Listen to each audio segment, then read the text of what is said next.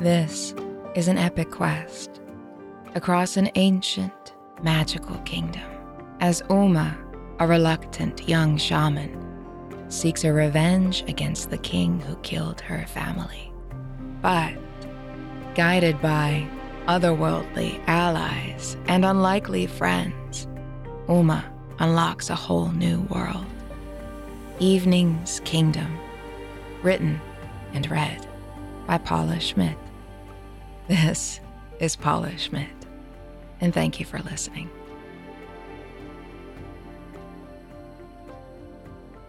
Chapter 1 Ouma of Ulali. I was a goddess once, and Ouma, my beloved, my betrayer. Cold as the moon was my Ouma's intensity. From the moment we met, I wanted to dissolve in her, my gathering storm. And when the end of Ouma's world began, my own drowned too. Perhaps you have someone like this, a shadow to your soul. The sun and moon can never be one, but they are entangled. One forever falling after the other. Or perhaps they are running to their drowning. Lovers can be like that. You sure this is what you want? My Ouma said. Yes, I said. But love rises we rise in love, and I love my girl, my monster. This is why I tell our tale to find our broken thread and save our unwoven worlds. In the beginning, Ouma was but a doubt riddled girl. As dawn slid across the coast of evening's kingdom like a blade from its sheath, silvering the ancient castle Ulali she snuck down the tower stairs, her pet catling at her heels. Everyone she loved would die that day, but Ouma didn't know that yet. The morning was still night cool, and the painted blues and seagrass greens of the Medina blurred around them as they ran joyfully towards the dunes. In the distance was the ocean singing, and bracelets of wet salt air danced beneath her spiked, glinting bangles and Ouma pretended she was free. Faster, Isla! Come on, faster! From the port below came the cries of ocean birds and merchants, waking their world up with song. The castle guards waved down as Ouma and Isla raced past, the stubborn, dreamy, always alone girl and her catling, a pale and graceful blur alongside her. They ran through the township outside the castle walls, Past the wet carts of fish, crabs, and flowering mosses, they scrabbled up the soft red dunes overlooking the harbor, free and fast and getting farther, away from her heartbeat of failing, sadness, the thousand ways Ouma knew she wasn't measuring up. For a moment, it all swept away to mist. Just a dream she'd had about being a girl, and Ouma's yellow cat eyes were bright fires again lighting back the dark as the sun roared up on the horizon like a scythe. Isla purred up against her, and she reached back to pet him. I love you, fish breath, she said. Isla butted his great white catling's head under her slender arm. Of course, he loved her too. The Wutar people cherish their catlings. They race them across sand and sea, hunting them into open waters Endless is their delight in the variety of their catlings' coats, in the flat white of catlings pale as seashells, red as lust, or warmly gleaming like the dawn, catlings spangled gray like mackerel skies, or blackly slinking like onyx. There are as many hues to catlings as there are to the human heart. Agile, carnivorous, and never to be left alone with children. When a catling senses fear or hesitation in her handler, she reverts wild. Many an untended child has toddled into the fangs of a blood roused catling. But Isla, who one day emerged from the sea like a wave cap come to life, The leggy catkin came tumbling after Ouma onto the shore with such adoring intensity that there was no question Isla was hers from the moment he appeared. A gift from the spirits, the people said. The child is blessed. The two were instantly inseparable. Rolling in the sand, racing into the water, a private language of wafts and sighs. After that, the other children did not dare to play with Ouma. The once wild Isla was her only friend. Walking with him now, Ouma clenched her fists, tears sparking to her eyes. The castle's shadows spooled across the port below while the dunes rolled, red as heart's blood, in every direction. Her cloak snapped and spread like ink above the sands. Behind them, the castle Ulali bore the claw marks of the ages, with scars so deep that ocean birds made their nests in the worn stone, and the mosses waved down like mist. When a person stood just beneath the turrets, latticed there by sun and shadow, the sweetness of the moss, the eternity of stone, and the salty air all braided together in a bright, pale scent that lived in them ever after a starlight that invaded your dreams, spelling Ulali's people back home, no matter how far they strayed. This was why Ouma ran from the castle walls, to escape that starry, betraying scent. She wanted to be as far away from it as possible. Far from the joyful port, where Wutar and Chiriclo ocean merchants sang together about snowy wastelands and enchanted woods of the mysterious weddings of gods and weathers. Having the right song at the right time was a merchant's passport and lifeline, preventing mutiny, murder, bad luck, and mayhem. It could open doors to secret islands, endless riches. The best merchants always had the best songs. And all her life, Ouma had loved to lie with her mother in the beach grass, listening there in that meeting of three worlds sun, stone, and moss. She wanted to be as far away from it now as possible because sickness had taken the castle. And now, not even daily offerings could tempt mercy from the gods. It hurt Ouma to know that the shadow of her people stood so light upon the sands. She wanted to impose her will on the world, to force it into the shape of her dreams. She couldn't bear to witness anything less. But if she knew it would be the last time she saw Ulali until she returned many years later at the head of a ragtag rebellion, she might have gazed on it longer. But in life, all chapters end long before we can understand they are even coming towards their close. Isla walked behind her, nudging her hands, wickering invitingly. He wanted to run with her down the dunes to the shore, so fast it felt like flying. Ouma's cloak soaring out behind them like the floating scarves the sun herself wore as she took herself across the sky. But his girl was different now. The heavy, protective bangles at Ouma's wrists and ankles winked merrily in the sunlight like the waves below her scarlet cloak snapping in the wind. But she was silent. So Isla snuffled along after her, quirking his tail to amuse himself. He heard the sound before Ouma did. When her catling turned his head, Ouma did too, and saw it sparking across the air, small and red, hurtling straight towards them.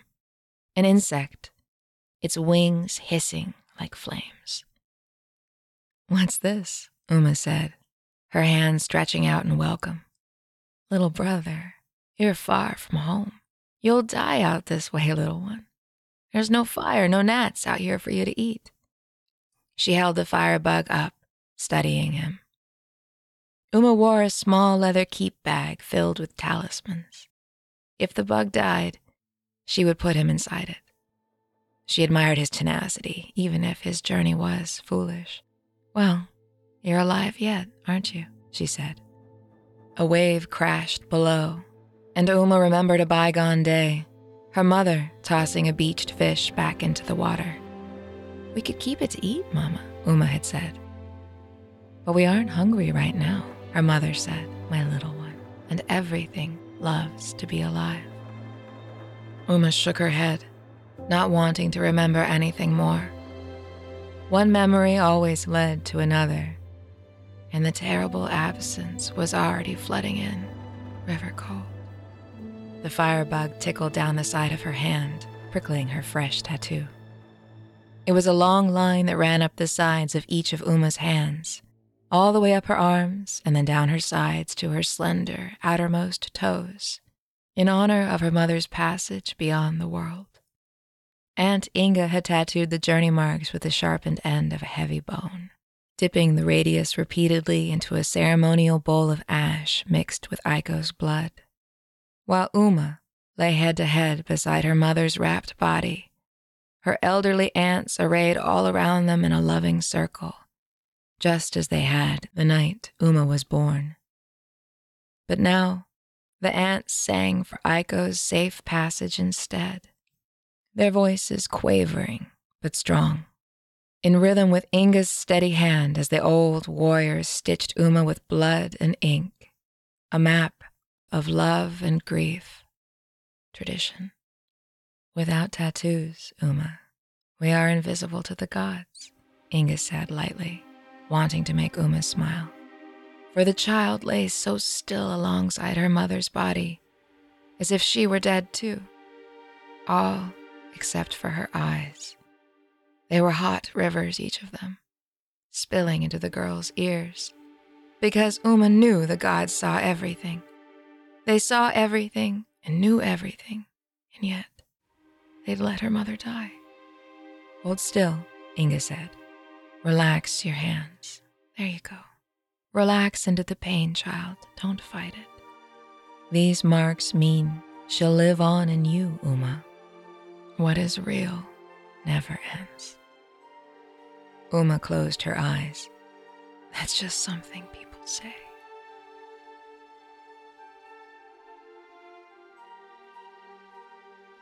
Chapter 2 Aunt Inga. All energy is connected. A vast web of asking, of paths taken and lost. We are all both weaver and silk, and we are the weaving itself. So it is now, and always was, even in the first of times. And so it was in the castle Ulali, where my Ouma was born late at night during a summer storm. Her aunts laid her, mewling and star shaped, in her mother's arms, and Aiko looked down into her daughter's wild moon eyes. Oh, my baby. The girl's eyes were fierce and searching, even then, when Ouma was so new in the world. Like twin lanterns in the night sky, for the child was blue as rain, as if she were born of stormlight and scarcely human at all, this last born shaman to the house of reaping suns. Outside their tower came down the drumming, devouring rain. Moonlight drowned green as the wind came gloating off the summer storm like a parade, flying in colors from a thousand shores. Trash clattered and tore across the rooftops, broken caravan wheels, a single leather shoe. The hopes and unlaid ghosts from mothers of all nations. My baby. Aiko surged with love, gazing down at the tiny thing mewling against her. Her sisters arrayed around them like smiling stars, their soft, woolly hair damp with sweat and happiness and the closeness of the room. The wind howled the shutters open and closed, letting the fresh ocean air lick inside salt, bright and clean. Her name is Ouma, Aiko said, snuggling her daughter. Bridge into the mystery. Inga placed her hand on Ouma's forehead. A strong name. Perhaps she will be a great healer, like her mother. But all bridges have two faces as the story will show. Ouma both was and was not a great healer. Now it was many years later, and Aiko was dead. Inga stood alone in the kitchen door of the house of reaping suns, half in shadow and half in the morning light. The earthen mug in her hands was warm with the bitter broth of roots and herbs her sister Aiko had favored until the day she died. The sharp, musky, damp wood scent always seemed to fill up their whole house, languorous and insistent as Aiko herself. Inga hated it. Ever since they were girls, she famously avoided the house whenever Aiko made a day of grating the root, drying the strips over the fire. How she used to laugh, seeing Inga wrinkle her nose at the smell when she returned home. Inga looked out at their swept courtyard, raising her cup to the memory and drank the bitter ghost. The prayer flags Aiko had dyed and stitched smiled back at her, waving from the small potted fruit trees atop the broken old flagstones.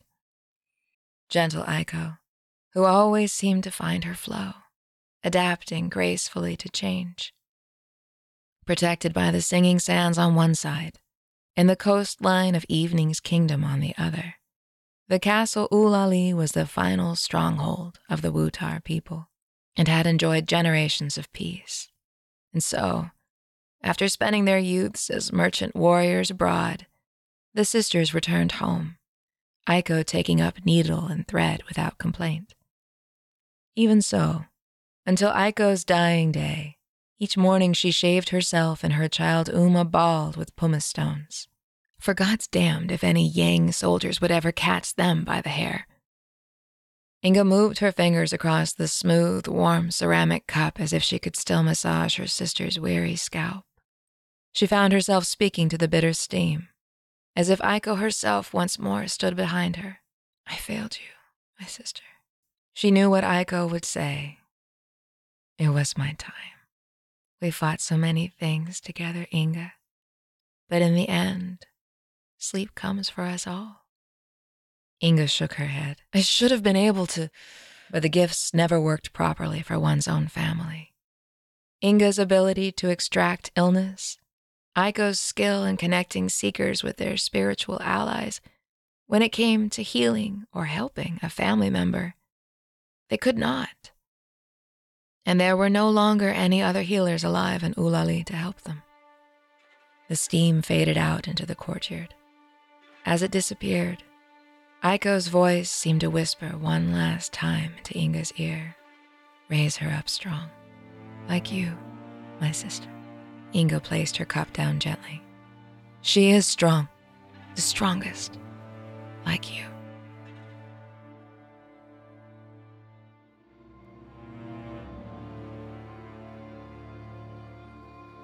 Chapter 3 Two Travelers the winding, ancient alleyways of Palmstone were sweet with the fragrant medicinal oil that drew rich travelers from every corner of Noor Tensing's kingdom. Here in Palmstone, artists and herbalists sold their wares late into the hot night, as if the desert villages starving nearby did not even exist. Oh, drought be damned, when here in Palmstone were endless smilers, reaching deep into their endless fat purses. To the two dusty Chiriclo travelers, the well fed people of Palmstone looked like living idols as they swayed past them warily in the torchlight. Their long braids beaded with lustrous abalone, their necks adorned with grand, angular necklaces of feather and stone. Every villager's lock and nail was wrapped in jewelry to snare more good luck more than the great good luck the Palmers already had. They had full bellies, full purses, and healthy families. And dancers whirled without a care inside one packed tavern after another, their laughter flickering out like golden scarves. But the two Chiriclo men swept past these taverns and swept past the carpet sellers and their offers of hot tea past the glossy girls coaxing shadows from their lanterns, and the bathhouses sweet with oily smoke.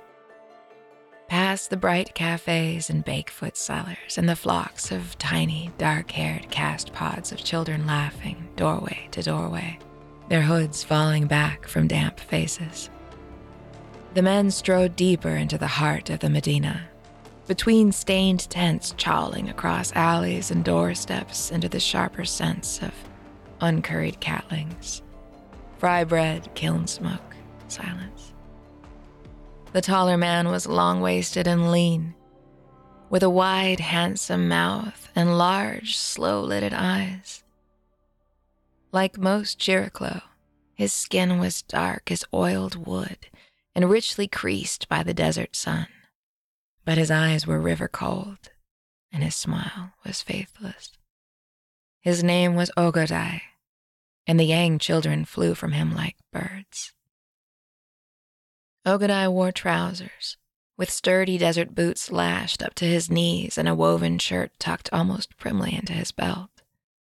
His shirt was wrapped all the way up to his neck, and the color of all that he wore was like shadowed bone, so that his long, narrow body shone in the darkness of the alley. He wore no cloak, for the night was warm and windless between the alley walls, and Ogadai always preferred the open air anyway. Honest air, scented only by what it was, and not what the artists of Palmstone wished it to be.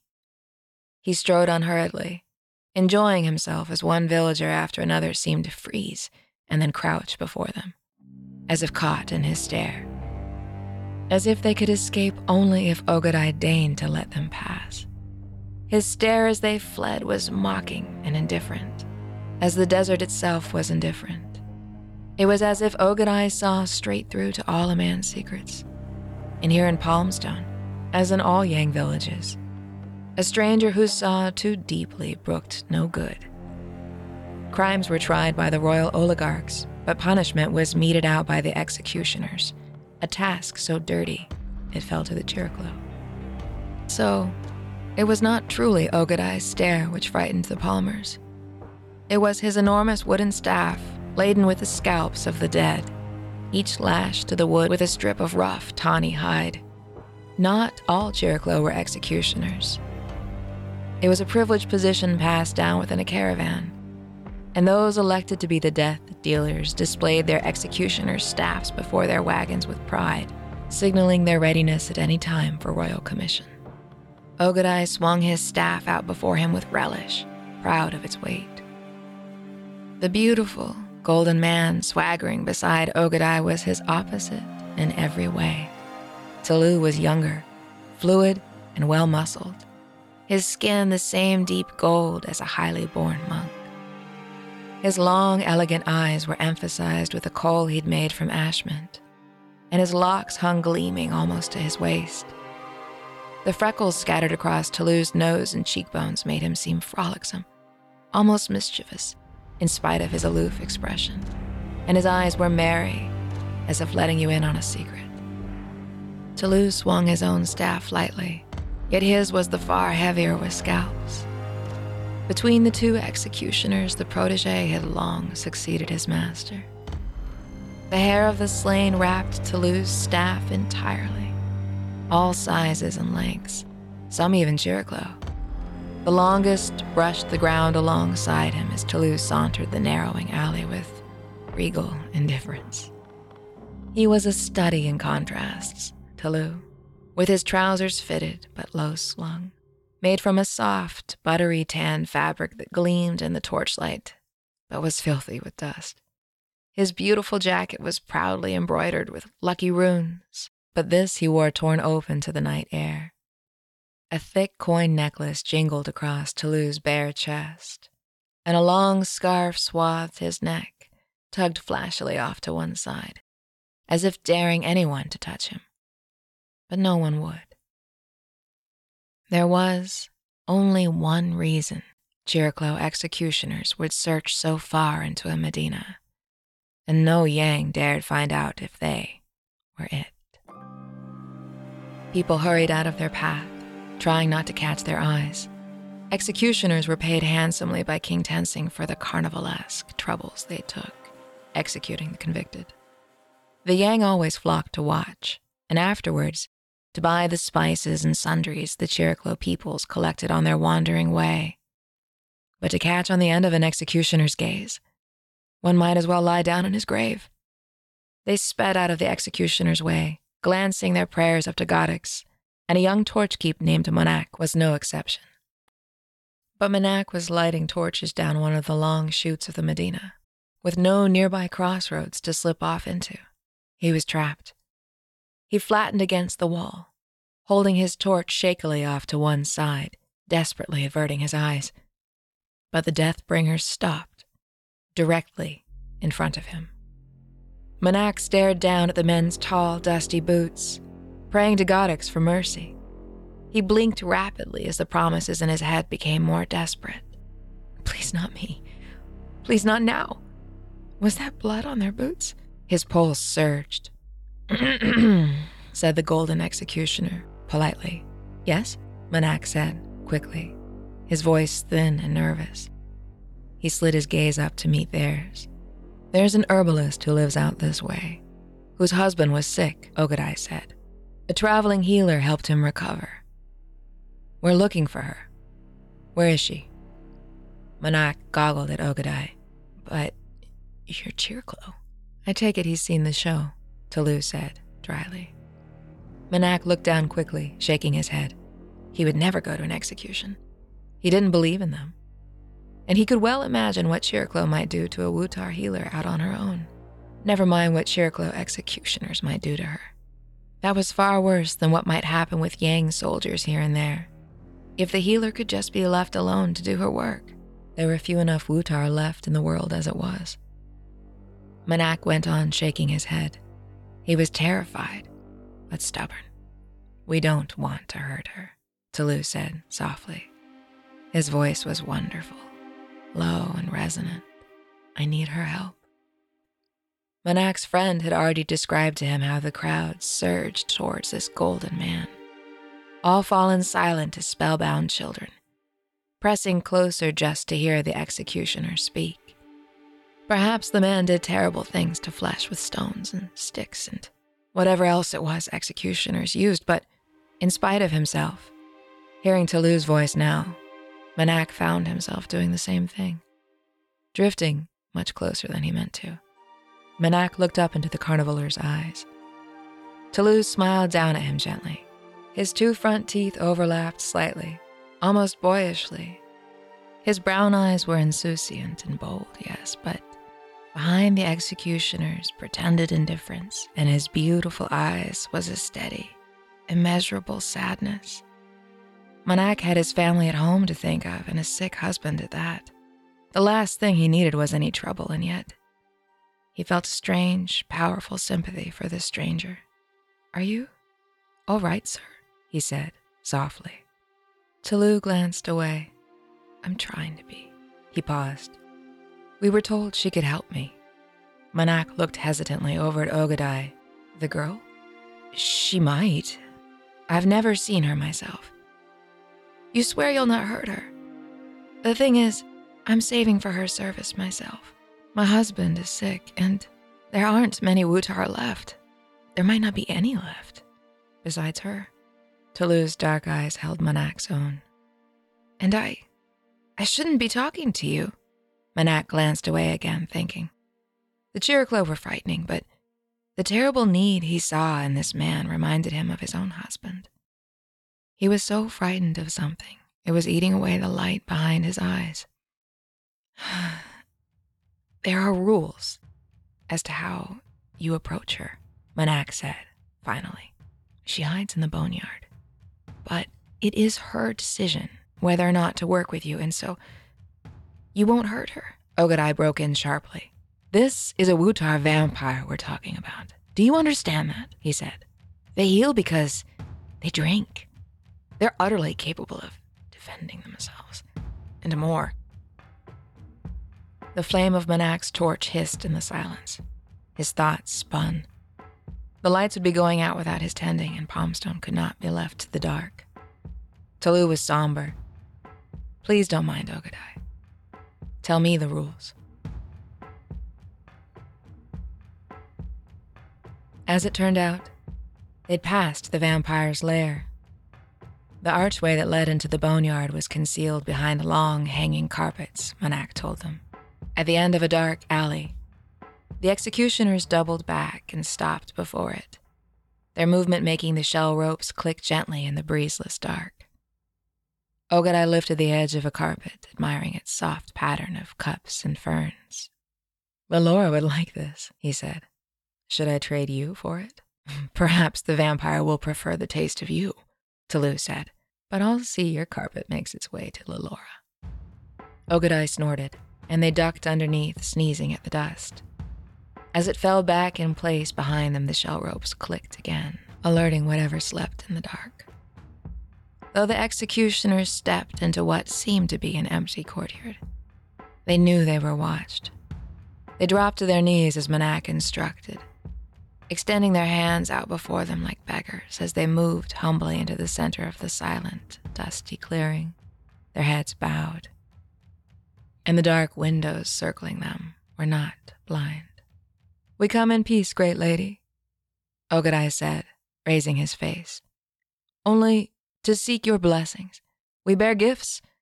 He felt Tolu watching him and turned to see the younger man grinning over at him like a fool, his arms dangling impudently at his sides. The gifts, Tolu, Ogadai said in a low voice, furious. But Tolu did nothing, grinning at him like a broken squash, pretending not to scull the gravity of the situation.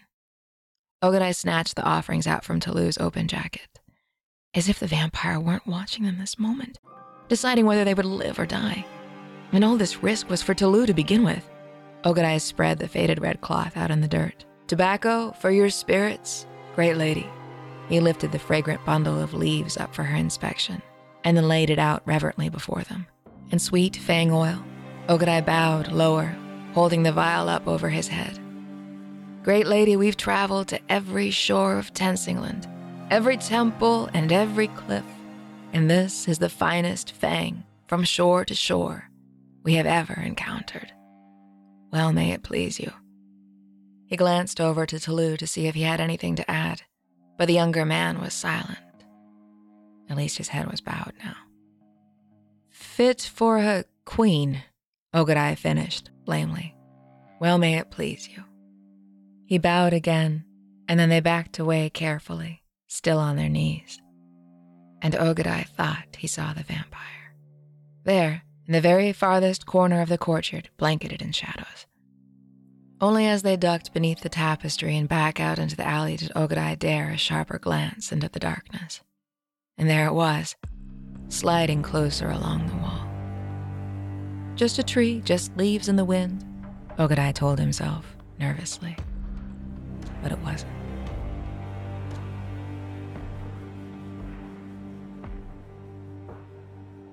Chapter 4 When the tapestry fell and they stood again outside in the alley, Tolu began to laugh. The sound was shrill and panting, echoing out against the palmstone walls like screams.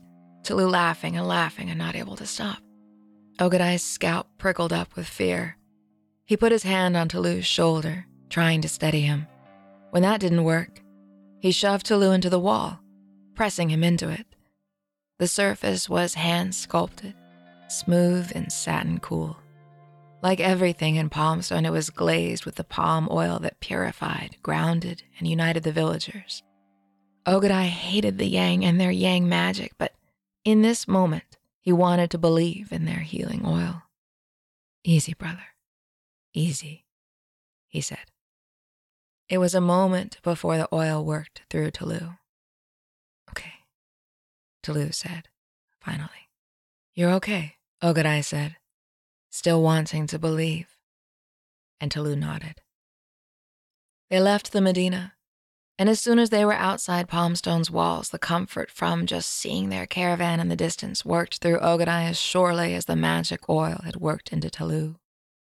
Ogadai could see his family's silhouettes swaying around their night fire like a scatter of wildflowers. The woman's colorful, braided dresses, the men relaxed and shirtless in their soft, loose trousers all of them laughing happily in the open wind. The Yang aren't all bad, is all I'm saying, he heard his daughter say merrily. Then came an older voice, lush and modulated, his Lelora. Well, everybody's someone's reason to smile, my girl. All I'll say is this, Fern. If a Yang winks at you, duck. Then Fern lit up, seeing the two men approach, and Lelora turned, beaming, to welcome them home. But Tulu and Ogadai were silent all that night fire, and told no tales, not even when Yang visitors came slinking by to see what the Chiriclo might have for trade. A story from Tulu always pricked a buyer's senses. He could send up the price of an ordinary spice to triple its value, sometimes even more. People need stories, was how Tulu explained this to Fern. They need stories just as much as they need food and water. Think about it meat cooked in milk tastes better. He laughed, which is perverse when you think about it, but never mind. The thing is, they're glad to pay. Then here's to the milk. May it never run dry. Fern said. But that was before. Now Ogadai had no carnivalry, and Tulu was silent. When the little children of Palmstone crept close, daring each other in as children always did, Tulu only threw shadow cones into the flames for them, making them laugh as the shadows and lights sparked up towards the stars. They did a little trading, but only tit for tat. Spices for meat, dried fish for Solves, this cloth for that one. At least his people could eat proud another night, Ogadai thought. But if the Wutar healer could not help Tulu, they could scarcely afford to stay together. He looked at Tulu, stretching out now to sleep on the ground outside his red wagon, Lamados. He'd taken to sleeping rough again, like the wild boy he'd been before Ogadai recognized Tulu's potential and folded him into the family. This was a slap in the face to Ogadai and the respectability of their caravan, of everything he'd worked so hard to secure for Tulu. After nightfire inside his own wagon with Lelora, Ogadai smacked their shutter closed. He makes us look a disgrace. The villagers already think we're no better than animals. How can we expect them to see us as equals when they see a dirty grown man sleeping out like a pig? Lelora calmly opened their shutter again. It's too hot, Ogadai, she murmured and there is no one awake to see him. Long pendant earrings glittered against Lelora's tea colored shoulders. Her hair was woolly and fragrant, like cocoa and cedar, the tips sun bleached, pale as candle flames. She had fog colored eyes, fog colored moons to her nails, and those nails flashed as she lifted her hand, covering a scorched sigh. Her large eyes against her narrow, sharply drawn face looked seemingly pensive beneath her soft cloud of hair. But when in a mood, Lelora smote with a glance. She was their caravan's own weather. No respectable trader will want to waste time with us, Ogadai said. And I don't want to have to look at him. He just does so I have to see him. So lie down and close your eyes, Lelora said. Ogadai knew he sounded like a child. But he went on anyway. It had been a long day taking care of Tulu, and now he wanted to be tended to himself. He wants me to have to step over him in the morning. As if I should feel guilty he's sleeping rough. There's no reason he can't sleep inside Lamados. He isn't drunk. He hasn't even been drunk for. I don't even know. Lelora looked at him.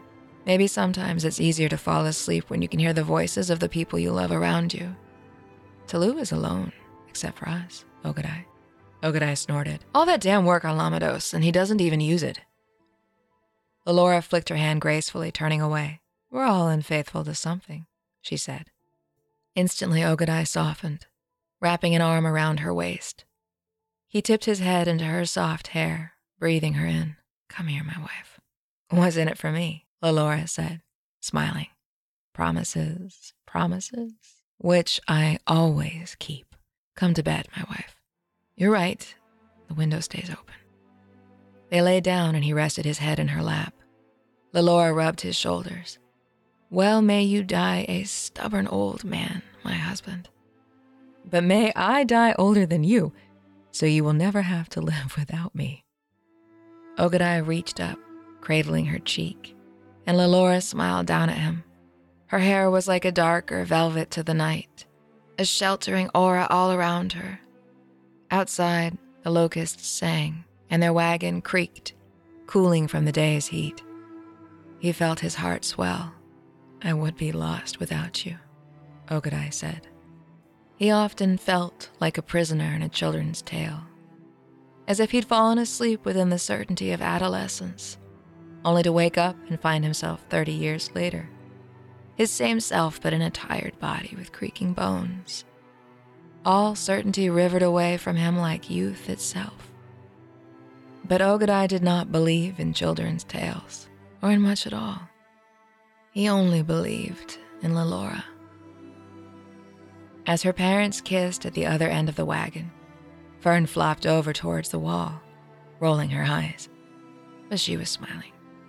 Her parents were still as in love as if they were teenagers, and all Fern's life, they'd made it clear that they loved their children, but they loved each other more.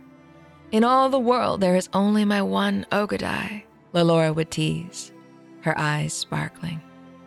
And we can always make more of you, my love, so Stay close to the caravan. If you get lost, we're not coming back for you. Chapter 5 Inga. Inga poured the broth back into the pot and went out into the courtyard, scattering dinner's vegetable cuttings for the animals. She tugged her milking stool from lope to lope, filling the leathern grate bag with which she would hang up in the kitchen's doorway, letting the milk grow tart and sour with life giving warmth thickening in the sun until it became milk. Occasionally, and on festival days, she squeezed a little extra fruit into it, making the milk stronger. The morning air was cool and pleasant through her old caftan, and the lope leaned into her shoulder peacefully, chewing sweet hay. It was strange how sadness let the beauty in, Inga mused, like light falling through trees' wool making the beauty strange for the absences in it.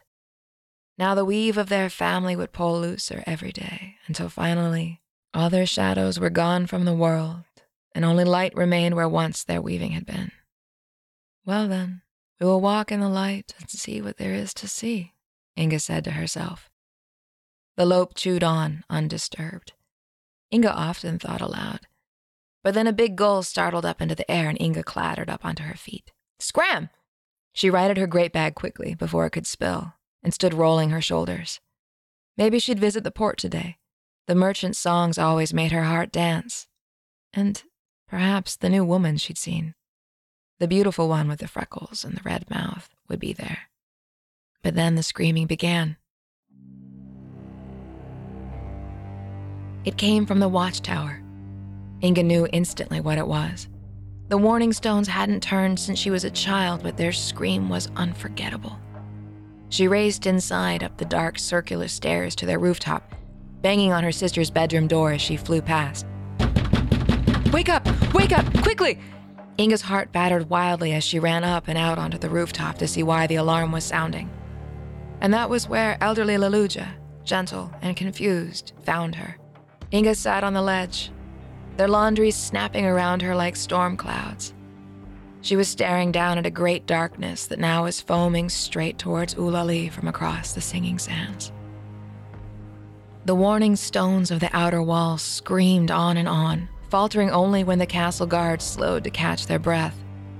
One of them, Inga knew, was her old friend Kojo. The alarm was calling all the villagers within the castle walls. Soon the guards would need to close the gates, and Ouma was still outside. Is it a test? Leluja said, knowing it wasn't. Inga shook her head. Leluja sat beside her, looking down at the oncoming darkness. So many of them, she said. Leluja always slept more or less dressed with her braids neatly wrapped. She wore her long, elegantly trailing necklaces for protection even when she slept. But this morning, the neck of her caftan was askew on her shoulder, exposing her elderly, delicate neck in a way Inga hadn't seen since they were children. Inga was older, but Leluja always seemed wiser than Inga ever felt. Much too many, Inga said. Leluja placed her hand on Inga's arm. And Ouma? We must. She's on the dunes with Isla. She'll be back. Perhaps not, Leluja said. Now Yanla and Baloo came running up onto the ledge too the both of them wrapped in scarves and barefoot, their eyes round with fear. No, Elanya was saying, holding out her palms as if that might change things. No, no, no. Inga looked at Leluja. She took her sister's hands and pressed them to her own cheeks, closing her eyes, shaking her head back and forth softly. Below them, catlings screamed as the invading army catapulted the harbor with oil bombs. Two ships bolted, but too late. They erupted into flames. Ouma will be back, Inga heard herself say.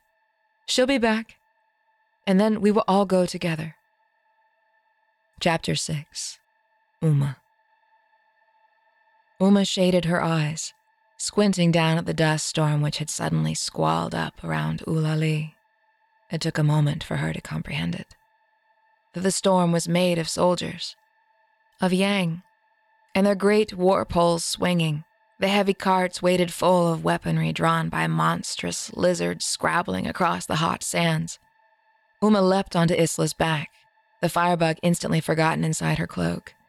As Isla raced forwards, they saw Yang warships cresting the horizon, curving towards their shore. The Yang army was vast, many times wider across than Ulali itself. The Yang people had outnumbered the Wutar for generations. It was the Yang, in fact, who had first drove them here, to Evening's kingdom, the very outer edge of the known world. As they burst towards home, Ouma saw the castle in a new light.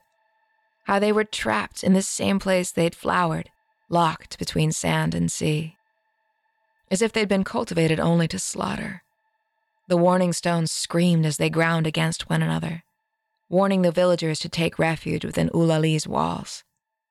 Andahar, it was like Andahar all over again. It was such an old story she'd almost forgotten it was true, that it could happen again. The fall of ancient Andahar was why the ancestors built the warning stones in the first place so that no Wutar could ever be taken alive, ever again. Ouma crouched against Isla's hot neck, her eyes burning with the wind and sand. Wild thoughts drummed in rhythm with Isla's rapid claw beat back towards the castle gates. The gods have abandoned us, but I won't. I'll never. The Yang army was a typhoon of blood and sand, the torches flickering inside it like the brilliant reptilian tongues of the lizards their officers rode. It was an insult for them to have come upon the Wutar in broad daylight, knowing they could not be thwarted. The Wutar villagers who lived outside the castle walls flooded in from their fishing huts.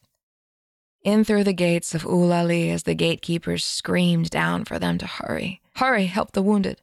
For many carried the sick on their backs and on hasty travois, even as they tried to herd in lopes and catlings as best they could, but it was chaos.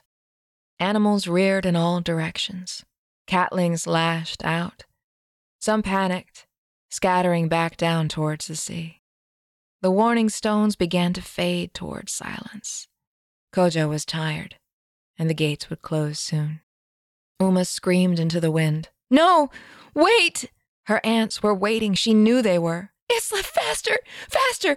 The firebug flew from Ouma's cloak, rising towards the Yang torches and the gates closed. Please, let me in! The shadow above Ouma paused and then rushed away again. Please, please, please! There's no time now, the voice above her said. A gatekeeper she did not know. The gates are closed. And then the voice spoke to someone she could not see. The gates are closed, Kojo. You must see to your own. But Kojo came back and looked down over the edge. We cannot leave her to disgrace she heard him say to the other gatekeeper, What of the healers? But the other's shadow had already fled. Kojo leaned down. He was paler than Ouma, with broad, scarred cheeks and eyes intent as nailheads. I know who you are, girl. Your mother was very dear to my family. The Yang army was deafeningly close. So close he had to shout down to her, Trust me, girl. Wait, wait there. I will be back. Isla paced, nosing Ouma's back frantically. His eyes rolled with fear. She turned and flung her arms around his great wide face, clutching his fur, rubbing her nose to his. My Isla. May we meet again? Isla closed his eyes. Ouma looked up at the sky, unsheathing the knapped stone blade from her waist belt inside her cloak. I will love you forever. She hugged Isla closer and then drove the blade up between his jaws. She did it again and again as Isla fell heavily down into the sand. Red ran down all over her, warm and greasy, and then instantly cold. And when Ouma rose up to one knee, she was wet with his blood. She turned back to the gates, trembling, and dared not look behind her. The dark, howling wall of the oncoming army. Suddenly, one gate began to creak open, its wooden joints shrieking. Kojo! Kojo! Ouma rushed forward. The door groaned open just enough for her to slip through, and for just an instant, she smelled her mother's star of moss and stone. Kojo and the woman who'd stopped to help him gleamed with sweat from opening the massive door. Both their eyes were wild and glazed with fear. Together they forced the gates closed and barred them one more time. The woman ran back towards the Medina, and Kojo clasped Ouma. I will see you on the other side, child. Run now and give peace to your aunts. Blessings on you. Bless me with your actions. They touched their foreheads together, quickly pressing their mouths to the sides of each other's necks in the old ritual. It was an adult gesture, the first time Ouma had made it with anyone besides her family. She ran through the empty courtyard. It was muddy with urine from the panicked animals, garlanded with scarves fallen from the sick. Each was dark with gloss black moths, and catling after catling lay dead in the sand. Fish carts sat overturned, their wheels still spinning in the air while baskets of crabs drowned slow motion, and leather sandals, all sizes, lay about like dead leaves. Ouma ran past open doors and windows, past the bodies folded inside over dinner tables and day beds. Blessings and cries rained down all the while, the aftermath of each one shaping a deeper silence. Ouma would remember it as if her every stride turned an illustrated page. The wet, saturated light. Dust shivering down from the Medina walls as the Yang army roared outside Eulali's gates, screaming like the ocean. For blood. Their blood. Her blood. Ouma ran, images searing into her as the pages in her mind turned. How barbarians would be trampling Isla's body. Right this moment how this moment would be rewritten by the Yang conquerors into barbarian songs that would outlive Eulali. Everything she'd ever known and loved, her entire world, would be reduced to a footnote in the overculture's history. And now, in their last moments, she was failing her entire family just as she'd failed her mother. Bitterness flooded her. She'd bitten open her tongue. The ritual blessing murmured down from the windows above her, echoing in Ouma's own blood, the words she'd yet to say to her aunts with mercy and honor. I do this with mercy and honor. This with mercy and honor and honor. You stood behind your elder, cradling them with one arm. And then with your other hand, you struck your blade upwards, between their jaws cleanly and fiercely, as many times as you could until they were gone, quiet and free of any possible Yang dishonor. It was a gift to those who had sheltered and raised you, the gift of an honorable death. For Andahar was never to be repeated. Chapter 7 In Eulali's house of florists, Najwa and her mother stood at their tower window. They held each other tightly for what felt like an eternity listening as Eulali slowly screamed toward silence all around them. Najwa hesitated, and that was her first mistake. Now she was frozen. Finally, she managed to spit in the direction of the oncoming hordes. Yang butchers, she said, turning to her mother. The graceful older woman was a ninth generation florist, a great lover of teas, free dives, and night swims and she was Najwa's dearest friend. Her mother was crying. Najwa held the ritual knife, shaking. She placed her other hand against her mother's heart. We can't let them win. Her mother nodded, but did not move. I'm not ready to die, my Najwa, nor am I. But we must be strong. Najwa leaned forward, pressing her fangs lightly to her mother's neck in holy farewell. The sweetness of their flower arrangements all around them, of the sunlight warm on the castle stones. She did not want to die either. The florist hugged her daughter. How I've loved you, my dear. And I you will be together again soon. May the gods will it. Najwa's mother looked away, kneeling gingerly on the stone floor. And Najwa almost cried then. So that was the last time she would ever see her mother's face. She didn't trust herself to speak after that. But each time the girl tried to grip the stone blade decisively, the handle of it trembled in her own sweat. Oh, to make her mother wait for death was cruel and shameful. The florist's head bowed, steady and waiting. Najwa bent and kissed her mother's hair. With great mercy and honor, she brought the blade into position silently and then stabbed up, rivening the mind that had brought Najwa life and joy and so much love. Her mother cried out, or Najwa did, and as the florist fell to the ground, Najwa leapt out of the window, putting the knife to herself as she did. She wept free into the air.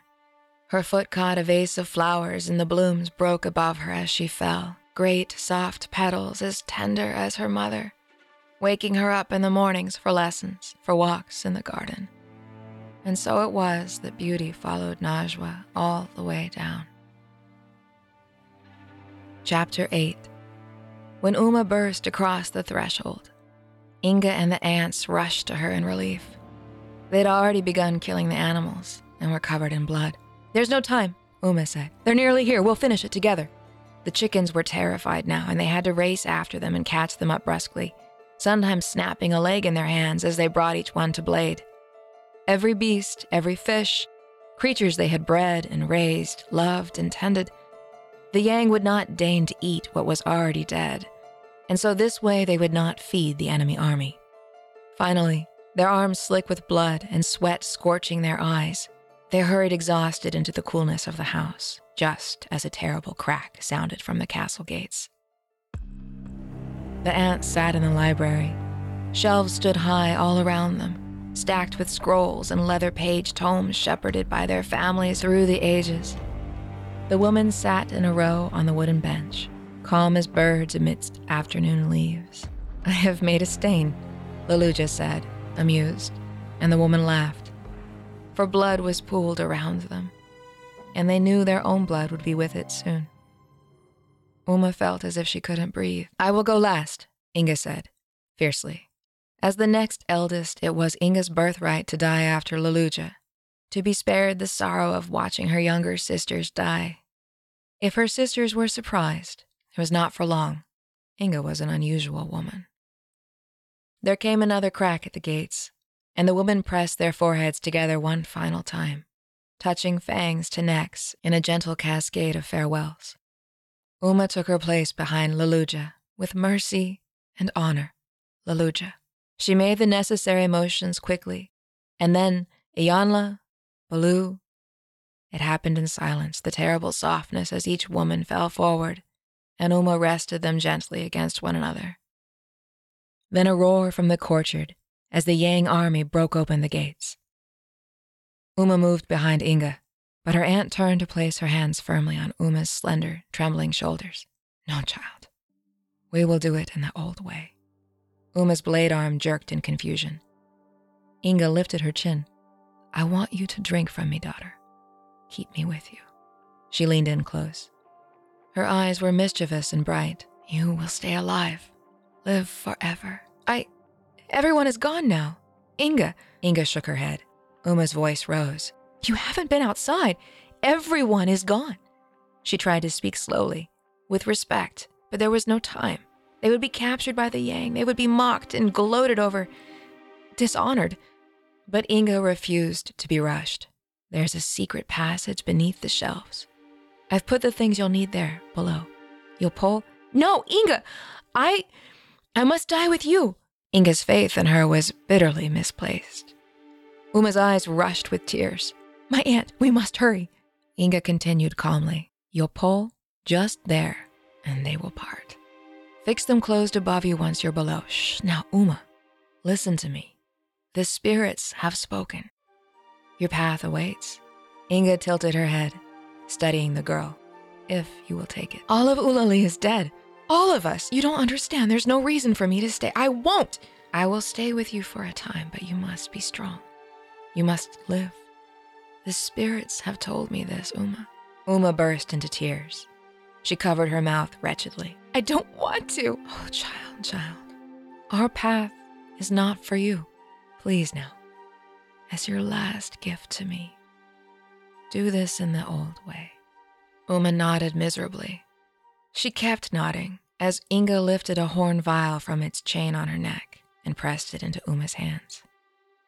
Fill this with my blood. You will need it for your crossing. It was hard for Ouma to breathe. The air would not go into her lungs. Breathe out. Let it out. There you go.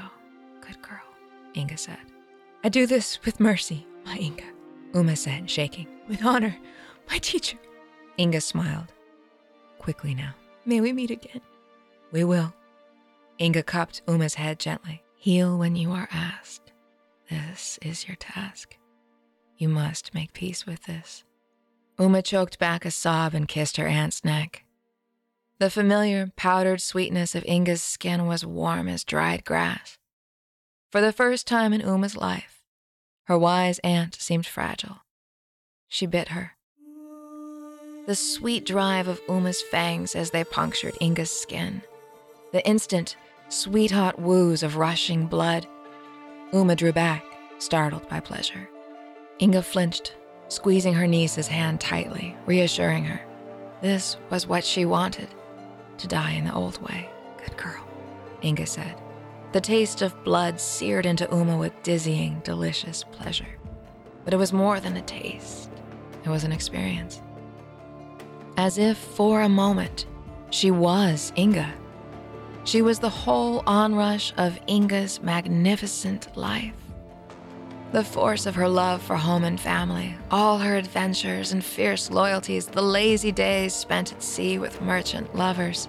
It all scrolled instantaneously across Ouma's heart as she drank Inga in deep, starveling draughts. For a moment, she knew what it meant to be maiden, assured matron, a wise and happy old crone all at once, as all of Inga's delicious strength roared into Ouma, and then, abruptly, went out. Candle notched. Inga slumped over dead. Ouma staggered back, wiping her wet mouth.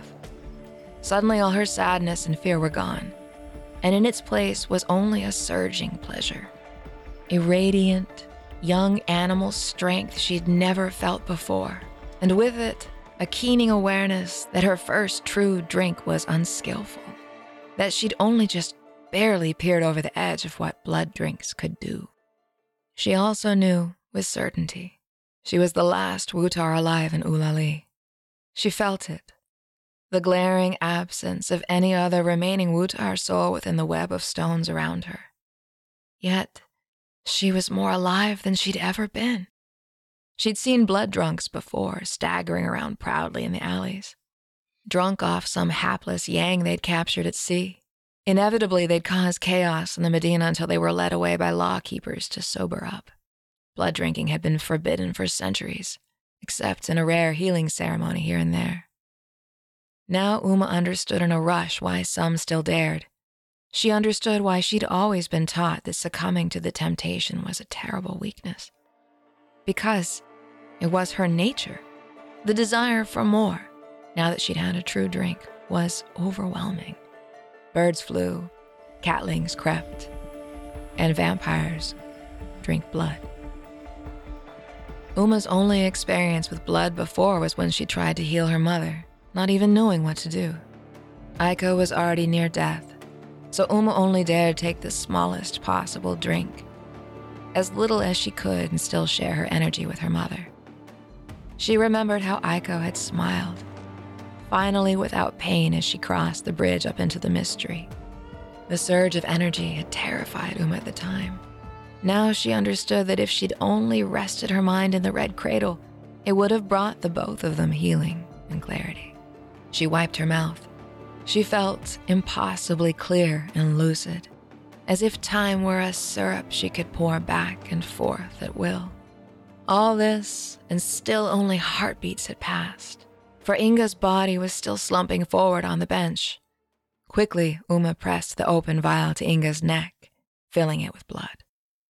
The horn tip darkened and filled like a cocoon, and when blood ran over the sides, Ouma stubbed the stopper in with her palm and dropped it on its leather string around her neck.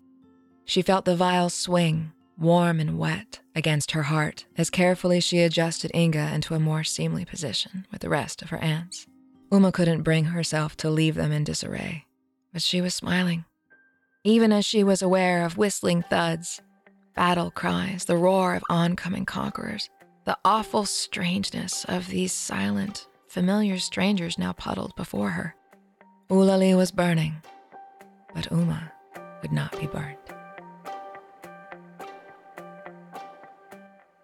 Chapter 9 Tulu. There are numberless words in the Wutar tongue to describe the color red. The carnation film of rage as it fogs the mind to unspeakable acts. The watercolor brilliance of love and the gem colored pulp of fresh blood. The charry weight of blood mixed into a beloved's ashes for a tattoo. The shameless glory of the sun as she escorts her own self to sleep, all wrapped in scarves of hot clouds and every Wutar's favorite. A black scarlet so beautiful it exists only in dreams, as an omen of good things to come. Red as only red dreaming of itself can be. And when the vampire first saw Tulu's caravan, she smiled. Its black scarlet coat could only be a good omen. After all, a Chiriclo who coaxed a color out from Dreamtime must know something. The secret to Lamado's signature red paint, Tulu knew, was in the layering. Let me show you. Here he is, a beautiful golden man squatting on the banks of the Wye River, scraping off fish scales, cooking them down and grinding them between the river stones, flirting with Ogadai's cousins, who laugh at his folly, but, sure enough, when they drive on, following the migration of spring birds, Tulu's cart now carries the silvery watercolor hiss of moonfish, like a captured star. And Tulu is the last one laughing. But he has further plans for Lamados. He has never had a home of his own. He wants it to be beautiful and outrageous, a piece of heaven brought down amongst the Chiriclo. As he journeys with Ogadai's caravan, Tulu befriends bloodberry farmers they spend weeks helping the farmers with their harvest, dancing it into wine. Afterwards, the farmers help Tulu to dry and crush the leftover skins. And he glosses Lamados with shellac after shellac made from this, turning his wagon so red it makes your mouth wet to look at it. The final coat comes three seasons later, during the singfly migration. Swarms of singflies fill the sky, feathery pink ghosts clouding out the sun from the edge of the Wutar's evening's kingdom, all across Yang's Tensingland. Birds get so fat from sing flies they can scarcely fly themselves, and the Chiriclo eat roasted birds for every meal, and, almost, get tired of having full bellies. And still the sky is filled with the insects. Tulu has met ocean merchant Chiriclo who swear up and down they've even seen clouds of sing flies making passage across the sea. And perhaps they have, but no one believes the ocean going Chiriclo. They're all half bastard Yang, raised in royal chalice, with their ships handed to them as birthrights. Not like Tulu, who has made his own land ship from wood he chopped and split and shaved and nailed together himself. Even the nails and sinews holding Lamados together he made with his own hands. And from the dust of dried singflies, Tulu concocts his own final shellac. And Lamados sings with captured light, a black vermilion so perfect it aches to see it, a red singular in all the waking world, defining everything around it. And Tulu will never make another. Inside Lamados, the executioner piles every creature comfort imaginable elegant earthen pots, thick, silky feather cushions, herbs and resins to sweet the air, and of course, He has trunks filled with vials and treasures from coast to coast to sell in the wake of his new trade. But now, Tulu sleeps on the dirt, sprawled outside Lamados as if milk drunk, stars slurring across his dreams and sharp stones stabbing up into his back. For Tulu knows he is most himself when he is performing, even though he hates himself for it. His parents were peaceful traders. He'd never even seen an execution until Ogadai took him under his wing.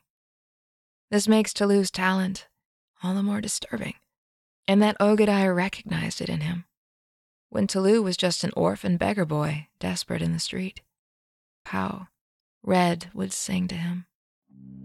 The man before a bloodthirsty crowd, waving his staff all covered in the scalps of the dead, blood singing to him, fogging his mind.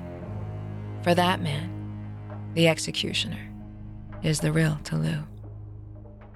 The truth jawls across his heart like an open wound. When Tulu isn't on stage, he's waiting to be. His smile is a mask, hiding his true self from the people who love him. He is only ever waiting for the stage again, and yet they love him. They think they love him. But what they love about Tulu is only his mask. Because everything Tulu says is the mask. His skin is the mask. It means nothing. It only wants to be shed, reeking itself in blood and splintering bone to throw open the robe of pretense and set free his monstrous soul on the executioner's stage, dealing death as ordained by the king. And this is what feeds their whole family, Ogadai's whole caravan. Tulu's gift for carnivalry provides them all with comforts, finery, opportunity for trade, and most importantly, safe passage.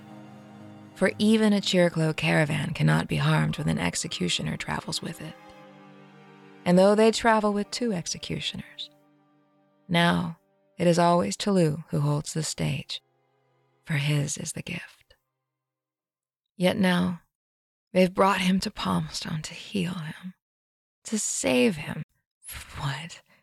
From himself from the food he has put in their bellies.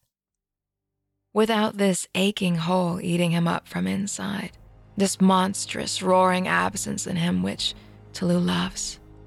Without it, there's nothing he cares to live for.